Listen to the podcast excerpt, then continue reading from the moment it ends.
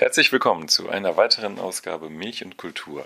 Heute mit dem ehemaligen Rechtsanwalt und Bundestagsabgeordneten für Bündnis 90 Die Grünen, Hans-Christian Ströbele. Mit ihm haben wir über sein Wirken als Rechtsanwalt und als Politiker sowie aktuelle Politik gesprochen. Viel Spaß dabei. Herzlich willkommen, Hans-Christian Ströbele. Willkommen auch.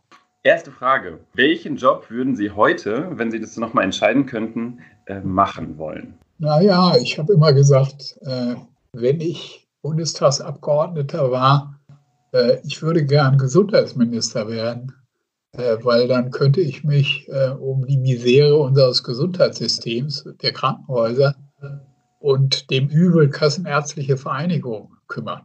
Gäbe es etwas außerhalb der Politik, was Sie gerne einmal machen würden? Naja, es gibt vieles, was ich äh, gerne mache. Äh, ich war viel in der Welt unterwegs als Bundestagsabgeordneter, aber auch so und habe mich äh, um die sozialen, politischen Verhältnisse in Afrika, Lateinamerika gekümmert und äh, da auch viele Abenteuer erlebt, aber auch das eine oder andere äh, mithelfen können zu bewegen. Diese Musik hört Hans-Christian Ströbele zu Hause. Leider ist im Radio äh, für mich wenig zu äh, empfangen. Mhm. Äh, ich höre am liebsten inzwischen Klassik, äh, weil das beruhigt und äh, ist ein Wohlklang für, in meinen Ohren. Was ich bin allerdings in der, in der Jugend mit Elvis Presley aufgewachsen. Okay. Hören Sie das noch manchmal? Nee, überhaupt nicht. Was hören Sie im. Äh ich ärgere mich nur, wenn heute ihn manche nachmachen und äh, das ist dann nur die halbe Miete. Was hören Sie im Besonderen ähm, in Bezug auf Klassik? Äh, möglichst äh, Konzerte ohne Klavier und hin und wieder auch bestimmte äh, Sprechgesänge. Ich gebe Ihnen jetzt ein paar Satzanfänge und bitte Sie mal, die Sätze zu beenden. Soziale Netzwerke sind dringend erforderlich. Und wir müssen alles tun, dass es sie gibt und dass sie geschützt werden. Twitter. Twitter, das tue ich gerne und äh, habe ja auch eine ansehnliche Anzahl an Followern der BND? Äh, kann so nicht weiter existieren. Äh, da muss ein neues Gesetz her. Ich würde mich gerne daran beteiligen, aber ich wüsste jemand, der da noch besser geeignet ist. Wir sollten Edward Thorne nach Deutschland holen. Der könnte das gut machen. Angela Merkel hat in der Corona-Krise vieles richtig gemacht, aber äh, auch Fehler und jetzt scheint ihr das etwas aus der Hand zu bleiben. Milch. Ja, Milch ist mein Lieblingsgetränk. Ich trinke seit meiner Geburt äh, jeden Tag ein bis zwei Liter Milch. Jeden Tag? Ein bis zwei Liter? Ja, wenn es erreichbar ist. Wenn ich auf Reisen war, ist das manchmal nicht gelungen. Also okay. irgendwo im Urwald oder in der Wüste oder so, da ist das schwierig. Da sind Sie der perfekte Gast für unsere Sendung. Willkommen zu Ihrem äh, politischen Leben. Ich hätte eine Frage rückblickend auf Ihr Leben. Sie sind als äh, Rechtsanwalt tätig gewesen und als Politiker. Würden Sie sagen, Sie haben mehr erreicht als Anwalt oder als Politiker? Ja, für Einzelfälle als Anwalt natürlich, aber insgesamt ähm, war, glaube ich, die Tätigkeit als Politiker wichtiger. Würden Sie beide Berufe noch einmal wählen? Ja, würde ich schon. Ich würde einiges anders machen oder vielleicht sogar vieles, äh, aber äh, andere Berufe kann ich mir bei mir gar nicht vorstellen. Worüber haben Sie sich in Ihrer politischen Laufbahn am meisten geärgert? Als ich äh, zum zweiten Mal für den Deutschen Bundestag kandidieren wollte und von meiner Partei hier in Berlin nicht auf den einzigen Platz für Männer, der eine Chance hatte, genommen wurde, also nicht genügend Stimmen dafür bekommen habe auf einem Parteitag, also in den Bundestag nicht eingerückt bin und deshalb äh, habe ich mich dann selber bemüht, äh, das per Direktmandat zu erreichen. Gibt es eine Entscheidung in der Politik, die Sie bereuen? Ja, natürlich viele. Kommt Ihnen da eine konkret in den Kopf? Ich kann Ihnen eine sagen, die sich immer wiederholt hat. Ich habe mir so häufig vorgenommen, ähm, mich bei Debatten, wo man ja in der Regel gar kein Rederecht bekommt, wenn man nicht äh, selber der Fachmann oder die Fachfrau für die Fraktion ist, äh, dass ich mich da überwinde und wieder zu Wort melde mit einer Zwischenfrage oder ähnliches, um eine abweichende Meinung zur Geltung zu bringen. Das habe ich viel zu wenig gemacht, weil die Stimmung nicht danach war. Okay. Würden Sie sagen, der Bundestag heute bildet ähm, die Bevölkerung ausgewogen ab? Ist eine ausgewogene Vertretung des Volkes? Das glaube ich schon, wenn auch verschiedene Berufe wie zum Beispiel die des Juristen äh, sehr überrepräsentiert sind. Aber eine juristische Vorbildung ist, glaube ich, äh, für die äh, Tätigkeit im Deutschen Bundestag sehr erleichternd, weil die vielen Gesetze zu lesen, ohne dass man diese Juristsprache versteht, ist sehr viel schwieriger, als wenn man das studiert hat. Sie sind ja nicht nur Politiker gewesen, sondern auch Rechtsanwalt. Was war Ihre Motivation, Rechtsanwalt zu werden? Ich bin nach meinem Studium und nach der Referendarsausbildung äh, ein politischer Mensch geworden. Ich habe mich politisch engagiert, damals in der außerparlamentarischen Opposition.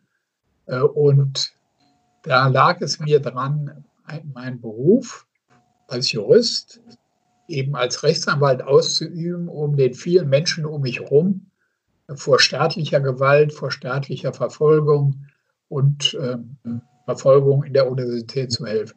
Wen würden Sie heute als Anwalt gerne vertreten? Gibt es da Gruppen oder gibt es da Menschen, bei denen Sie denken, das wäre gut, äh, bei denen wäre ich jetzt gerne Anwalt? Für die wäre ich gerne Anwalt. Na, ich äh, wäre bereit, zum Beispiel Leute von Freedom äh, for, äh, for Future, äh, also für die Klimaaktivisten äh, mich zu engagieren, aber auch für andere Gruppen. Nur leider geht das aus gesundheitlichen Gründen nicht mehr. Ähm, in diesem Kontext ist ganz interessant, Ende Gelände ist ja auch eine Klimabewegung, die wurde vor kurzem in Berlin vom Verfassungsschutz als linksextremistisch eingeschätzt. Äh, was ist Ihre Position dazu? Äh, das ist absurd. Äh, das ist eine, ein Denken aus der Zeit des Kalten Krieges. Was ist daran absurd? Ja, nur weil Leute auch mindestens verbal sagen, wir müssen dieses gesellschaftliche System, auch diese parlamentarische Ordnung immer wieder äh, hinterfragen äh, und erproben. Äh, deshalb äh, ist man noch lange kein Extremist. Sind Sie ein Freund des zivilen Ungehorsams? Ja, ich bin das immer gewesen. Äh, ich habe viele Leute deshalb auch vor Gericht verteidigt, weil sie das praktiziert haben. Und ich habe es selber auch praktiziert. Warum ist ziviler Ungehorsam heute wichtig? Äh, weil man ohne zivilen Ungehorsam, glaube ich, in der Gesellschaft nicht den notwendigen Widerhall für seine richtigen Ideen finden kann. Reichen also Demonstrationen nicht mehr aus? Um etwas Demonstrationen sind gut und richtig, aber begrenzte Regelverletzungen sind manchmal erforderlich.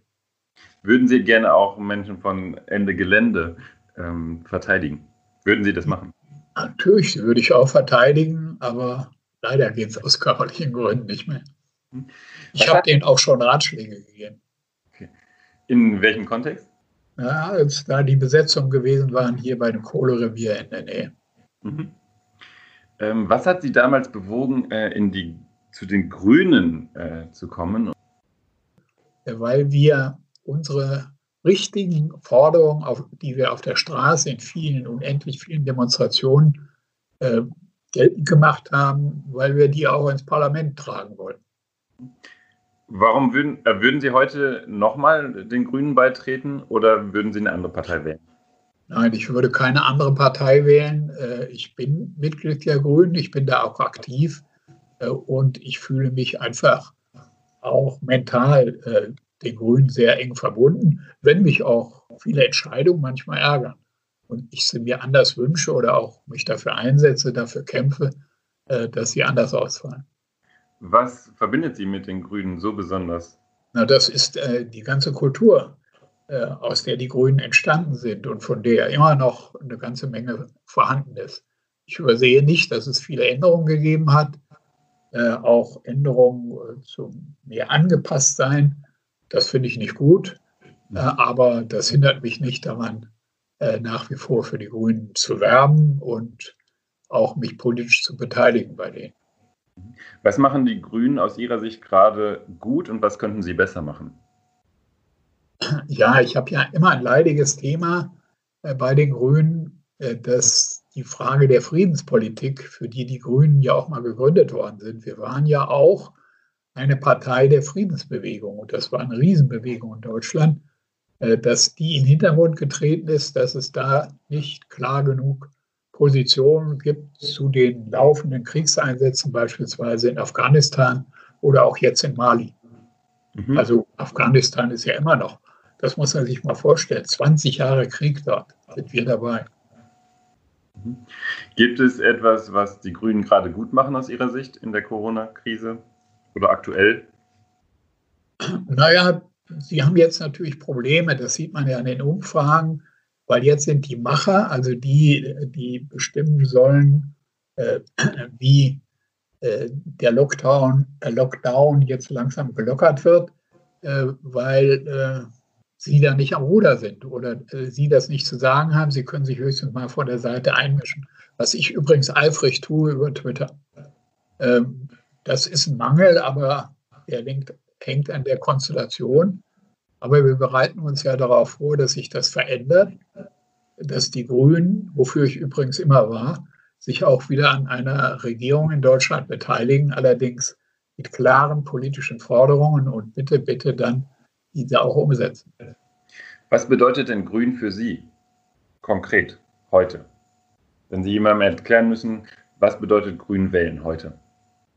Grün wählen heißt, äh, die Grundfrage unserer Gesellschaft versuchen zu lösen. Das ist die Klimafrage, die wir haben. Und die zweite Grundfrage, anzugehen, äh, eine sozial gerechtere Gesellschaft zu schaffen. Auch da haben die Grünen eine äh, Reihe von sehr guten Vorschlägen. Manche sind nicht in der Mehrheit, aber manche müssen noch zur Mehrheit gebracht werden, wie das bedingungslose Grundeinkommen. Mhm. Sie, Sie, sind für ein bedingungsloses Grundeinkommen? Ja, schon immer habe ich schon häufig äh, für geworben, war auf vielen Veranstaltungen dazu, weil ich diese Hartz-IV-Regelung, die leider die Grünen mit eingeführt haben, für denkbar ungerecht und in ihrer Auswirkungen für verfassungswidrig halte. Äh, man muss ja sehen, äh, von den Leuten, die jetzt Hartz IV beziehen wollen, verlangt man Eingriffe und Einsichten in ihr Privatleben, die man ansonsten äh, nur den schlimmsten Geheimdiensten zutrauen würde. Zum Beispiel, dass die Behörden ungefragt in eine Wohnung kommen können und dort feststellen können, mit wem lebt man da zusammen, teilt man mit ihm die Zahnbürste und die Seife oder die Butter. Ähm, das halte ich für verfassungswidrig. Wir brauchen alle eine Intimsphäre und die muss gewahrt bleiben. Mhm. Wenn Sie jetzt ein Grundeinkommen vorschlagen, äh, erstmal, was wäre das Gute an dem Grundeinkommen und zweitens, äh, was, was für eine Zahl würden Sie nennen als Betrag für ein Grundeinkommen? Ich, als, ich bin für dieses Grundeinkommen, ähm, weil ich glaube, dass damit äh, die, den Ärmsten wirklich geholfen wird.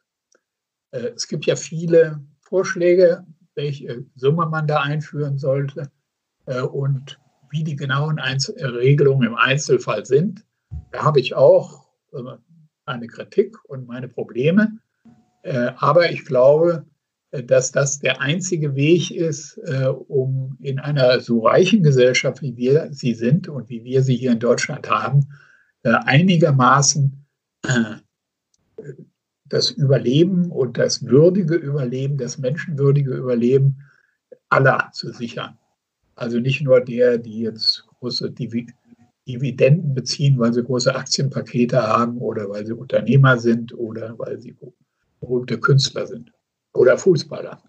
Wir, wir haben kürzlich mit Katja Kipping gesprochen und die hat gesagt, dass ähm, im Bundestag da eigentlich das relativ aussichtslos ist, im Moment eine Mehrheit zu bekommen. Wie würden Sie, äh, wie kann man das schaffen, dass im Bundestag eine Mehrheit für ein Grundeinkommen äh, plädiert? Ja, das wird sehr schwierig. Zunächst müssten ja auch die Grünen, das wünsche ich mir, dafür eine Mehrheit haben. Bisher sind bei Abstimmungen auf Parteitagen da so um die 40 Prozent dafür gewesen. Das muss sich ändern und ich glaube, durch diese Nachwirkungen äh, der Corona-Pandemie, die es jetzt schon gibt, ähm, wird gezeigt, wie viel Geld man mobilisieren kann, wenn man will.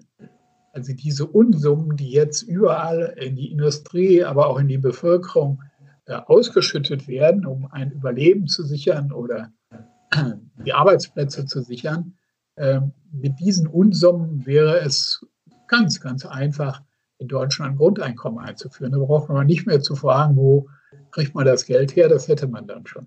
Weil das ist natürlich die wichtigste Frage, wo kommt das viele Geld her, äh, um das wirklich jedem deutschen Bundesbürger äh, ein Einkommen von etwa 1000 oder 1200 Euro zu sichern. Mhm. Ähm, da komme ich nochmal auf die Frage zum Bundestag zu, als Vertretung des deutschen Volkes zurück. Ähm, sehen Sie es auch kritisch, dass da vielleicht Leute mit einem bestimmten Background sind im Bundestag, die das gar nicht so für gar nicht für so erstrebenswert halten, so ein Grundeinkommen, auch aufgrund ihrer ähm, beruflichen oder ähm, vielleicht familiären Vorprägung, ähm, dass da nicht ein gemischterer Bundestag, der ähm, vielleicht viele verschiedene berufliche Hintergründe auch ähm, repräsentiert, ähm, dann größeres Bewusstsein schaffen könnte, dass so etwas diskutiert, breiter diskutiert wird. Nein, man muss das schaffen, genügend Leute davon zu überzeugen. Der Bundestag spiegelt ja doch äh, weitgehend die Wünsche und die Vorstellungen in der Gesellschaft wider. Durch die Leute, die gewählt werden oder die nicht gewählt werden. Ähm, da werden ja Grundentscheidungen getroffen. Wenn man das zuspitzt, äh, dann äh, dürften eigentlich nur noch Leute gewählt werden, die äh, bestimmte auch soziale Errungenschaften, soziale Fortschritte wollen. Ob die selber zu Hause eben Porsche fahren oder ein Rieseneinkommen haben, dürfte dann keine Rolle spielen. Wir haben ja heute auch bei den führenden Vertretern dieser Überlegung eines Grundeinkommens durchaus Unternehmer mit riesigen Einkommen. Also die Vernunft in diesem Bereich äh, kann auch siegen, bei welchen äh, die aus völlig anderen sozialen Verhältnissen kommen als die, die es brauchen. Mhm. Sie haben sich äh, in der NSA-Affäre sehr bemerkbar gemacht und Positionen bezogen, zum Beispiel mit der Forderung, dass Sie wollten, dass äh, Edward Snowden nach Deutschland kommt. Hat sich an Ihren Positionen zum damaligen NSA-Skandal etwas geändert? Nein, aber ich äh, finde, es ist viel zu wenig bemerkt worden, dass Edward Snowden durch seinen seine Aktion, seine beispielhafte Aktion, seine Tätigkeit als Whistleblower die Gesellschaften übrigens auch in den USA grundlegend verändert hat. Also das Bewusstsein für die Datensicherheit und das Bewusstsein dafür, was möglich ist und was praktiziert wird, nicht nur theoretisch möglich ist, wie in dem Roman 1984, sondern was Praxis ist, dass Millionen aber Millionen von Menschen, ganze Völker äh, in ihrem gesamten Kommunikationsverkehr, digitalen Kommunikationsverkehr überwacht werden, dass das praktiziert wird und dass das von vielen Staaten praktiziert wird, nicht nur von der NSA, sondern, das haben wir ja auch herausgefunden, von Deutschen genauso, die haben am Anfang gesagt, wir wissen gar nicht, wovon der Snowden redet. Nachher wussten wir, sie waren an führender Stelle dabei. Die NSA hätte vieles an Abhören überhaupt nicht leisten können, ohne etwa die Hilfe der, der des Bundesnachrichtendienstes in Deutschland. Und wie wichtig äh, diese Angaben gewesen sind, zeigt sich daran, dass selbst in den USA noch unter Obama ein neues Gesetz für die NSA erlassen worden ist, an dem man viel Kritik haben kann und das wirklich überhaupt nicht perfekt ist, aber zeigt, wie wichtig auch für die USA diese Enthüllungen gewesen sind. In Deutschland wurde auch ein Gesetz gemacht. Ich habe das noch im Bundestag heftig kritisiert, weil das äh, an vielen Stellen einfach unsere Verfassungslage nicht mal wiedergegeben hat. Äh, jetzt hat das Bundesverfassungsgericht uns ja recht gegeben und ich hoffe, äh, dass da auch Konsequenzen gezogen werden. Ist dieser Prozess, dass es eigentlich immer mehr Überwachung gibt, überhaupt noch aufzuhalten? Und wenn ja, wie? Nein, ich glaube, er ist insgesamt nicht aufzuhalten, es sei denn, wir verzichten auf solche Veranstaltungen wie jetzt die, die wir hier machen oder das Telefonat oder die E-Mail an Freundinnen, Geliebte oder was auch immer. Das wollen wir alle nicht. Wir wollen ja weiter mailen. Aber die totale Sicherheit wird es nicht geben. Das heißt, wir werden auch unser Verhalten insofern verändern müssen, dass uns immer bewusst ist, dass da andere mit dabei sind. Das Hören, das möglicherweise irgendwo speichern und das möglicherweise auch gegen uns verwenden. Von der Industrie bis zu äh, Medizinern, äh, aber auch natürlich der Staat und staatliche Behörden. Haben Sie Angst, dass das auch Diskurse verändern wird? Also, was verändern wird? Äh, Diskurse, also dass anders über Dinge gesprochen wird, weil. Ich glaube schon. Ich glaube, das ist heute schon der Fall. Also äh, gerade in der Zeit, als das sehr akut war, äh, da hatte ich kaum einen Telefonanruf, in dem nicht mein Partner am Telefon gesagt wird, bist du auch sicher, dass das jetzt nicht abgehört wird? Wo ich dann nur bestätigen konnte, nein, natürlich nicht. Weil das ist alles so raffiniert und es gibt ja immer neue äh, Realitäten, dass man sich das gar nicht äh, vorstellen kann, äh, dass das völlig äh, datensicher gemacht werden kann. Aber trotzdem äh, sollten wir es denen, die das vor allen Dingen im großen Stil betreiben, also insbesondere auch die Geheimdienste, wirklich schwer machen. Deshalb der kleine Rat, Handy in den Kühlschrank stecken. Das Handy in den Kühlschrank stellen? Ja, er ist einigermaßen sicher, hat Snowden gesagt. Okay, das ähm, die Nachricht an alle mich und Kulturhörer, das Handy in den Kühlschrank stellen. Wunderbar. Aber ähm, ganz kurz noch dazu zum, ähm, auch zum NSA-Skandal oder den Folgen daraus. Wenn es jetzt, das heißt, dass wir eigentlich immer mehr überwacht werden, ähm, ist es nicht auch ein großes Problem für konträre Meinungen? Also, äh, und wie kann man da, damit umgehen? Also, dass dass vielleicht konträre Meinungen immer mehr mundtot gemacht werden durch Überwachung und dann was daraus folgt?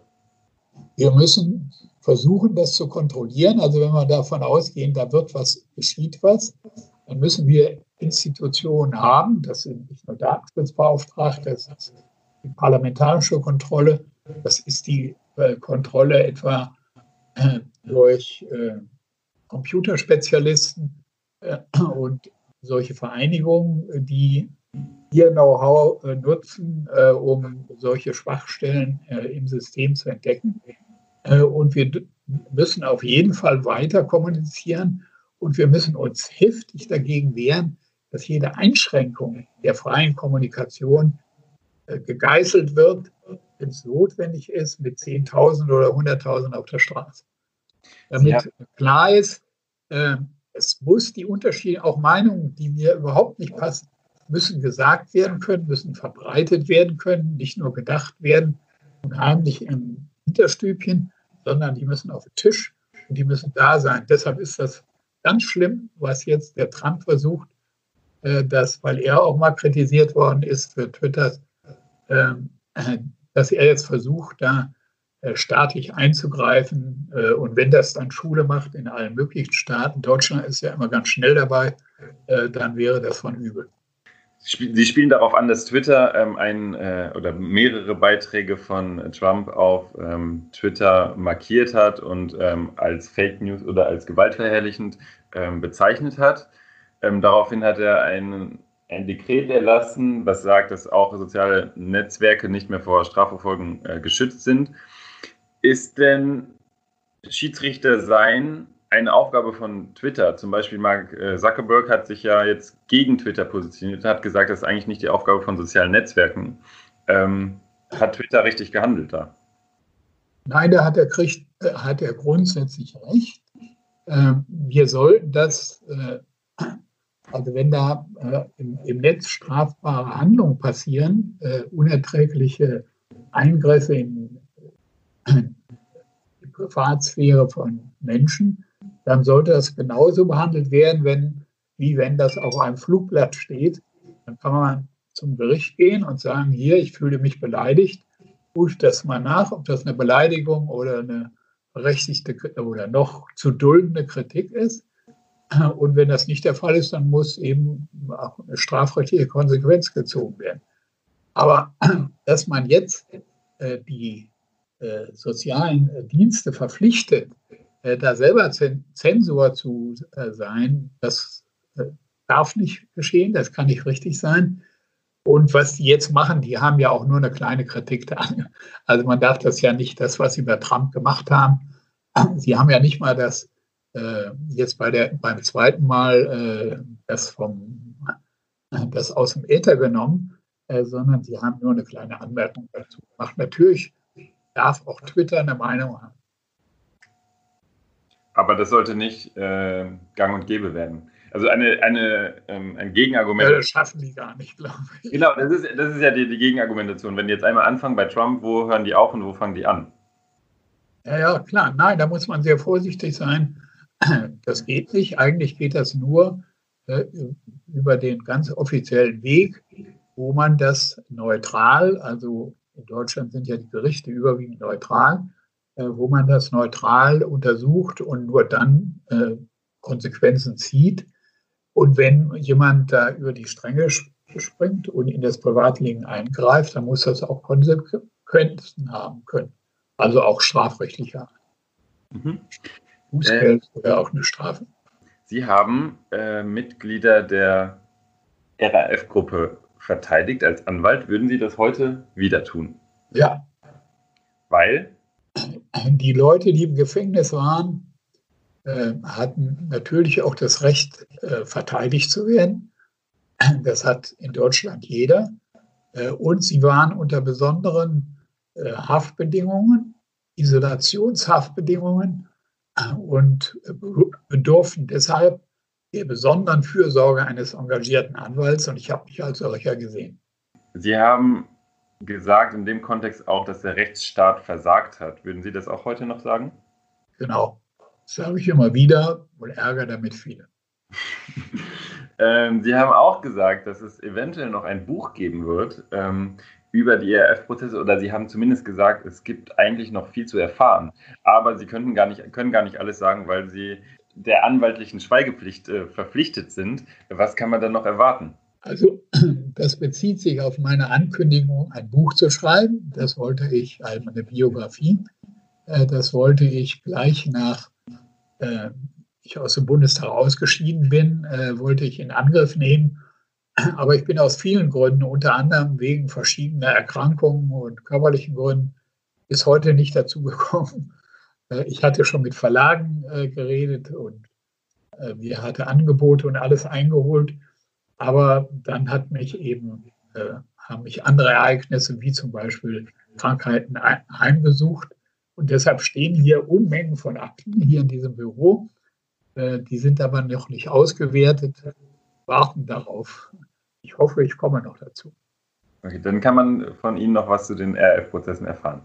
Da kann man ähm, natürlich. Ich habe sogar mir den eigenen Auftrag gestellt, vieles da richtig zu stellen, weil ich es schon lange aufgegeben habe, die angeblichen Filmdokumentationen oder die Bücher, die immer wieder darüber veröffentlicht werden, äh, mir auch nur anzugucken, weil mich das meistens ärgert, weil da viele Leute einfach Sachen schreiben oder Sachen zeigen, die gar nicht wahr sind, äh, sondern die immer von Autor zu Autor oder Film zu Film dann weitergegeben werden.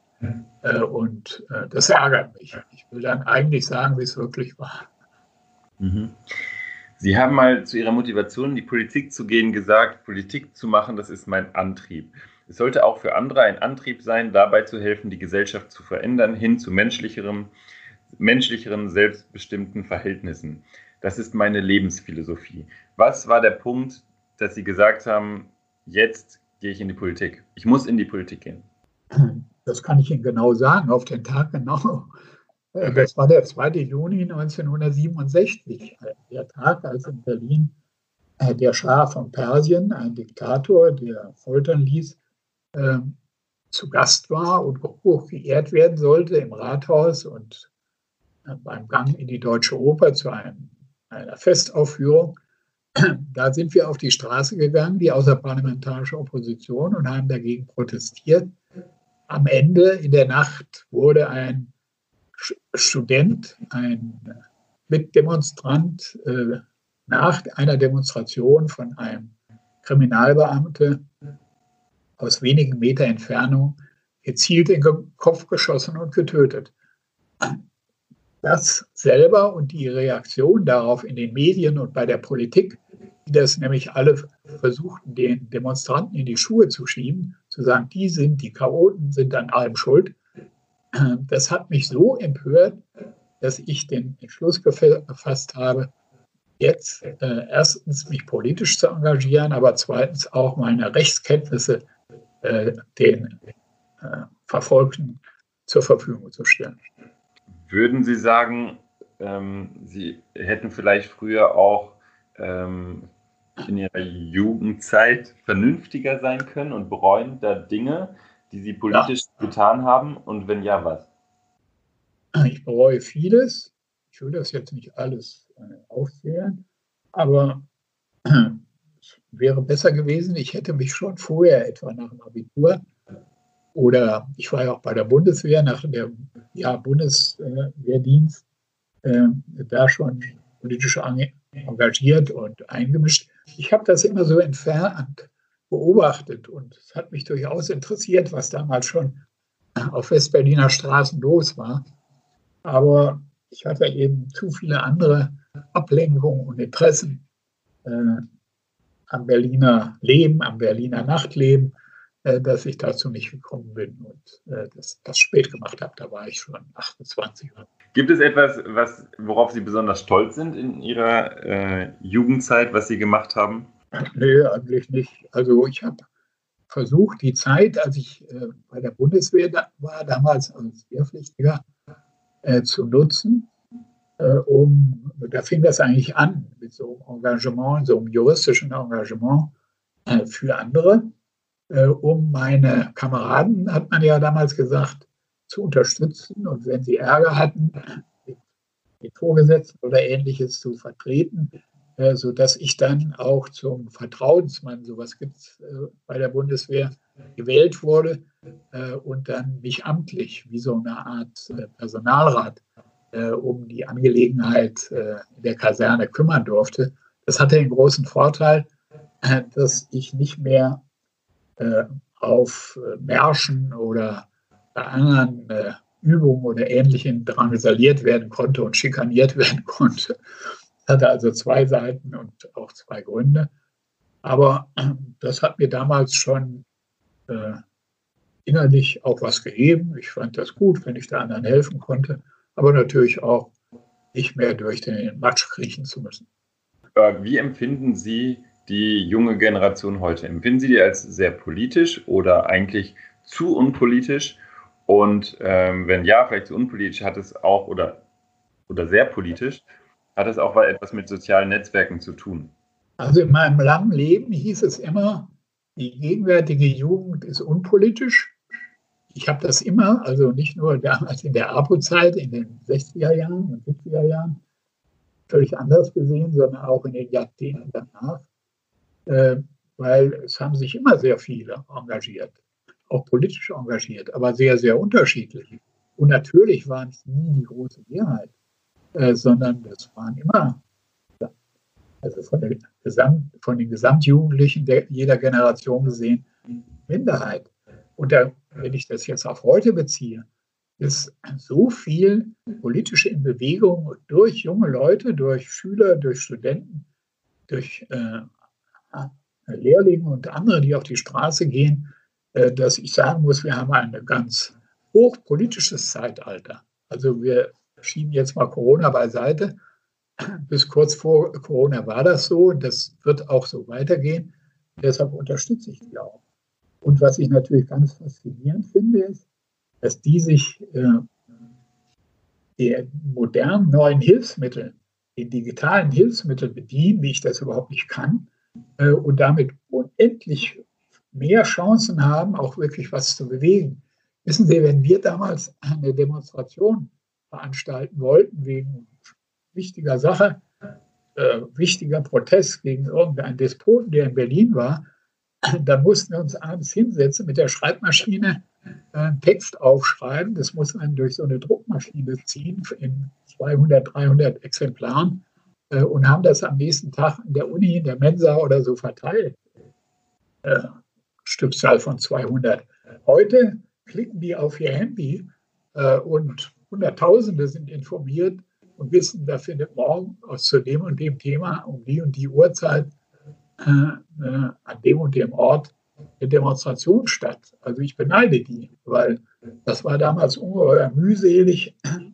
Und heute hat man viel, viel mehr Möglichkeiten und Chancen, sich dann auch auszutauschen, auch Ideen weiterzuentwickeln. Das war damals vergleichsweise äh, schwierig. Ich, wenn ich heute zurückdenke, äh, kann ich gar nicht verstehen, wie wir das geschafft haben. Werden heute in der Politik zu viele Kompromisse gemacht und braucht es immer wieder die Bewegung auf den Straßen, um wirklich Bewegung in die Politik zu bringen? Die Bewegung auf der Straße ist die Urzelle der Demokratie. Äh, das hat jetzt sich, sich nicht der Revolutionär Ströbel ausgedacht oder Lenin oder sowas. Ja. Das hat auch schon das Bundesverfassungsgericht gesagt. Aber glauben Sie, wenn, wenn es nicht mehr möglich ist, auf die Straße zu gehen und da neue Ideen, neue Meinungen äh, für neu äh, zu artikulieren und dafür zu werben und sich dafür zusammenzutun, dann steht es schlimm um die Demokratie. Wir sehen heute, dass das grundsätzlich möglich ist, dass es sehr viel gemacht wird, gerade in Berlin in einer Menge, wie man sich das früher gar nicht vorstellen konnte. Wenn da damals eine Demo war, war das viel. Heute, ich war meistens dabei. Äh, heute sind es manchmal 20 oder Demonstrationen, da schafft das selbst ein junger Mensch nicht mehr überall hinzugehen. Also da ist viel gemacht worden und es gibt viel, viel mehr Möglichkeiten, das auch auszunutzen. Das kombiniert, also die Straße kombiniert mit den digitalen Möglichkeiten, äh, erweckt in mir die Fantasie äh, von unendlich mehr Demokratie in unserem Land, wo sich wirklich vielleicht nicht alle, aber viel, viel mehr Menschen an der Willensbildung und der Durchsetzung dann der richtigen Idee beteiligen können. Sie sind ja durchaus, äh, durchaus als ein Mensch bekannt, der äh, Kontroversen auslöst, der Stellung bezieht, der für eine gewisse Haltung steht. Ähm, würden Sie sagen, rückblickend, da haben Sie auch viel aus Ihrem Elternhaus mitbekommen oder das Elternhaus hat Sie auch geprägt äh, in Bezug darauf oder woher ist diese Haltung entstanden? Also ich bin einer von denen, die äh, das ablehnen, das immer irgendwie auf die Familie oder sowas zu beziehen, weil die Mutter böse oder gut und der Vater böse war oder äh, eine Meinung nicht hat gelten lassen oder zu viel verprügelt hat oder so. Äh, sondern ich kann das nicht erklären. Das ist bei mir auch erst äh, also in dieser Ausprägung sehr viel später entstanden. Mhm. Aber gibt es etwas, was Ihre Eltern Ihnen mitgegeben haben, wo Sie sagen, das hat Sie geprägt? Ja, meine Mutter hat mich erheblich geprägt äh, bis an ihr Lebensende. Äh, und dazu stehe ich auch. Also äh, ich finde das auch äh, überhaupt nichts, äh, was man falsch finden oder sich schämen müsste. Mhm. Wir kommen äh, zur aktuellen Politik. Ich würde gerne einmal von Ihnen wissen, was ist denn Ihre Position zu der Lufthansa-Rettung, die jetzt gerade vor ein paar Tagen beschlossen wurde? Ja, das finde ich ungeheuerlich. Weil? Es, es wird ja äh, faktisch äh, die Lufthansa in die Lage versetzt, nach wie vor Personen äh, für 20 Euro nach Mallorca zu fliegen oder sowas. Äh, das ist von übel. Das sollte so nicht sein, sondern es sollten wirklich die Preise, die das Fliegen eigentlich kosten, äh, sollten auch eingenommen werden, weil dann sehr viel weniger geflogen würde.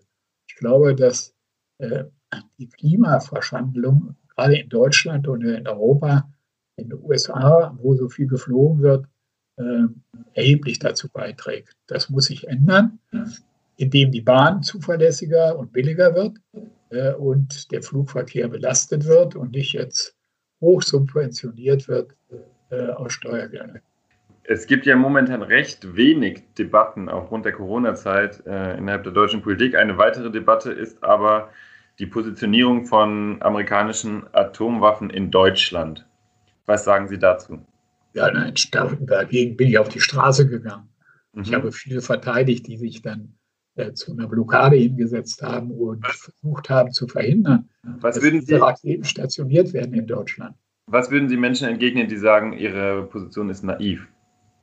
Die ist überhaupt nicht naiv, sondern äh, wenn man sich allein einen Augenblick lang der Vorstellung hingibt, es könnte einen Atomkrieg geben, für die wir diese Atomraketen einsetzen, kann ich nur sagen, dann gute Nacht, Erde. Äh, und mit so einem Gedanken sollte man auch gar nicht spielen. Mhm. Was sind Ihre Diese ganze Atomaufrüstung, und das war einer der großen Fehler hier nach der Wende, dass man da nicht die Chance viel mehr genützt hat, äh, zu einer, also wo als diese Ost-West-Konfrontation, äh, die sich gegenseitig äh, das Bedrohen mit Atomraketen, als das äh, Gott sei Dank zu Ende war, dann die Chance zu nutzen, äh, eine andere Welt und ein anderes Sicherheitssystem aufzubauen. Aber das ist unter anderem an den USA gescheitert. Äh, Aber leider machen die Deutschen da überall mit. Sie haben eben gesagt, dass Sie ein bisschen bereuen, dass Sie zu wenig kritische Nachfragen gestellt haben im Deutschen Bundestag. Gibt es da ein äh, spezielles Thema, zu dem Sie das besonders denken? Ja, das sind solche Themen wie Afghanistan. Die mhm. werden das ja hier schon gemerkt haben. Ich kann das überhaupt nicht begreifen. Man hat damals völlig falsch und unter falscher Einschätzung der Lage mit völlig falschen Zielen diesen Krieg begonnen, der jetzt 20 Jahre dauert. Jedes Jahr sterben Zehntausende von Menschen dort in diesem Krieg. Und man macht immer so weiter, ohne irgendeine Chance zu haben, dass sich das verbessert, sondern ganz im Gegenteil. Die Situation wird immer schlechter. Und äh, wann will man der zu Ende machen? Wann will man damit aufhören? Man kommt da irgendwie nicht mehr raus, weil jedenfalls die deutschen Bundesregierung bisher nicht den Mut hatten, mal Nein zu sagen. Die Franzosen sind, haben schon lange aufgehört. Auch die Engländer haben das überlegt. Mhm. Und das kann mich ungeheuer aufregen. Wissen Sie, es war sogar so im Deutschen Bundestag. Ja, die Situation ist so absurd, dass auch CDU-Abgeordnete nach den Abstimmungen zu mir gekommen sind und gesagt haben, die haben ja so recht. Habe ich gesagt, ja, warum hast du dann dazu gestimmt? Oh ja, geht ja nicht anders, wir sind ja in der Koalition. Also ja. so, mit so einer Begründung kann man doch keinen Krieg befürworten. Und sowas muss auf den Tisch. Äh, wir sind wirklich dankbar, dass Sie sich Zeit genommen haben, eine Stunde, um mit uns über Politik und Kultur zu sprechen. Ganz herzlichen Dank. Ja, auf Wiedersehen.